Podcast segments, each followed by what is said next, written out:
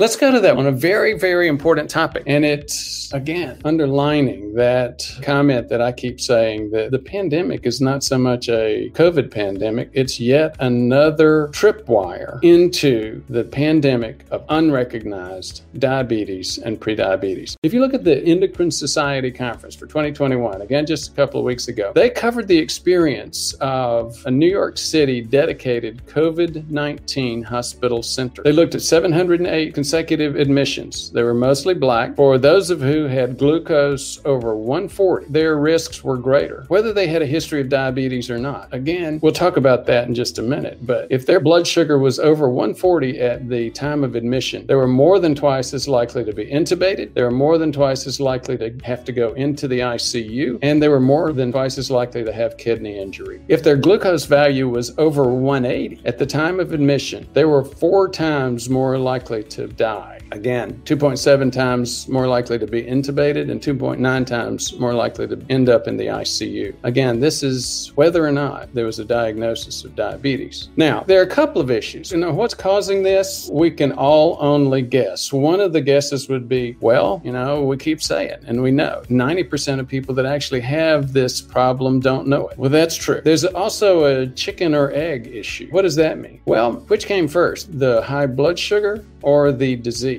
You know, when you start getting serious levels of disease, that trips off the hormones that increase blood sugar, cortisol specifically. So what's going on here is that people that don't know about their blood sugar and their blood sugar is high and they don't know it and they're at greater risk? Or is it that people that have more serious infection, they're tripping off their cortisol and causing increased glucose? The reality is we don't know that right now. Bottom line, manage your blood sugar. Thank you for listening. For more information, please visit our website at Prev Med Health dot com. To learn more, watch our videos on YouTube at Ford Brewer M D M P H. Thank you very much for your interest.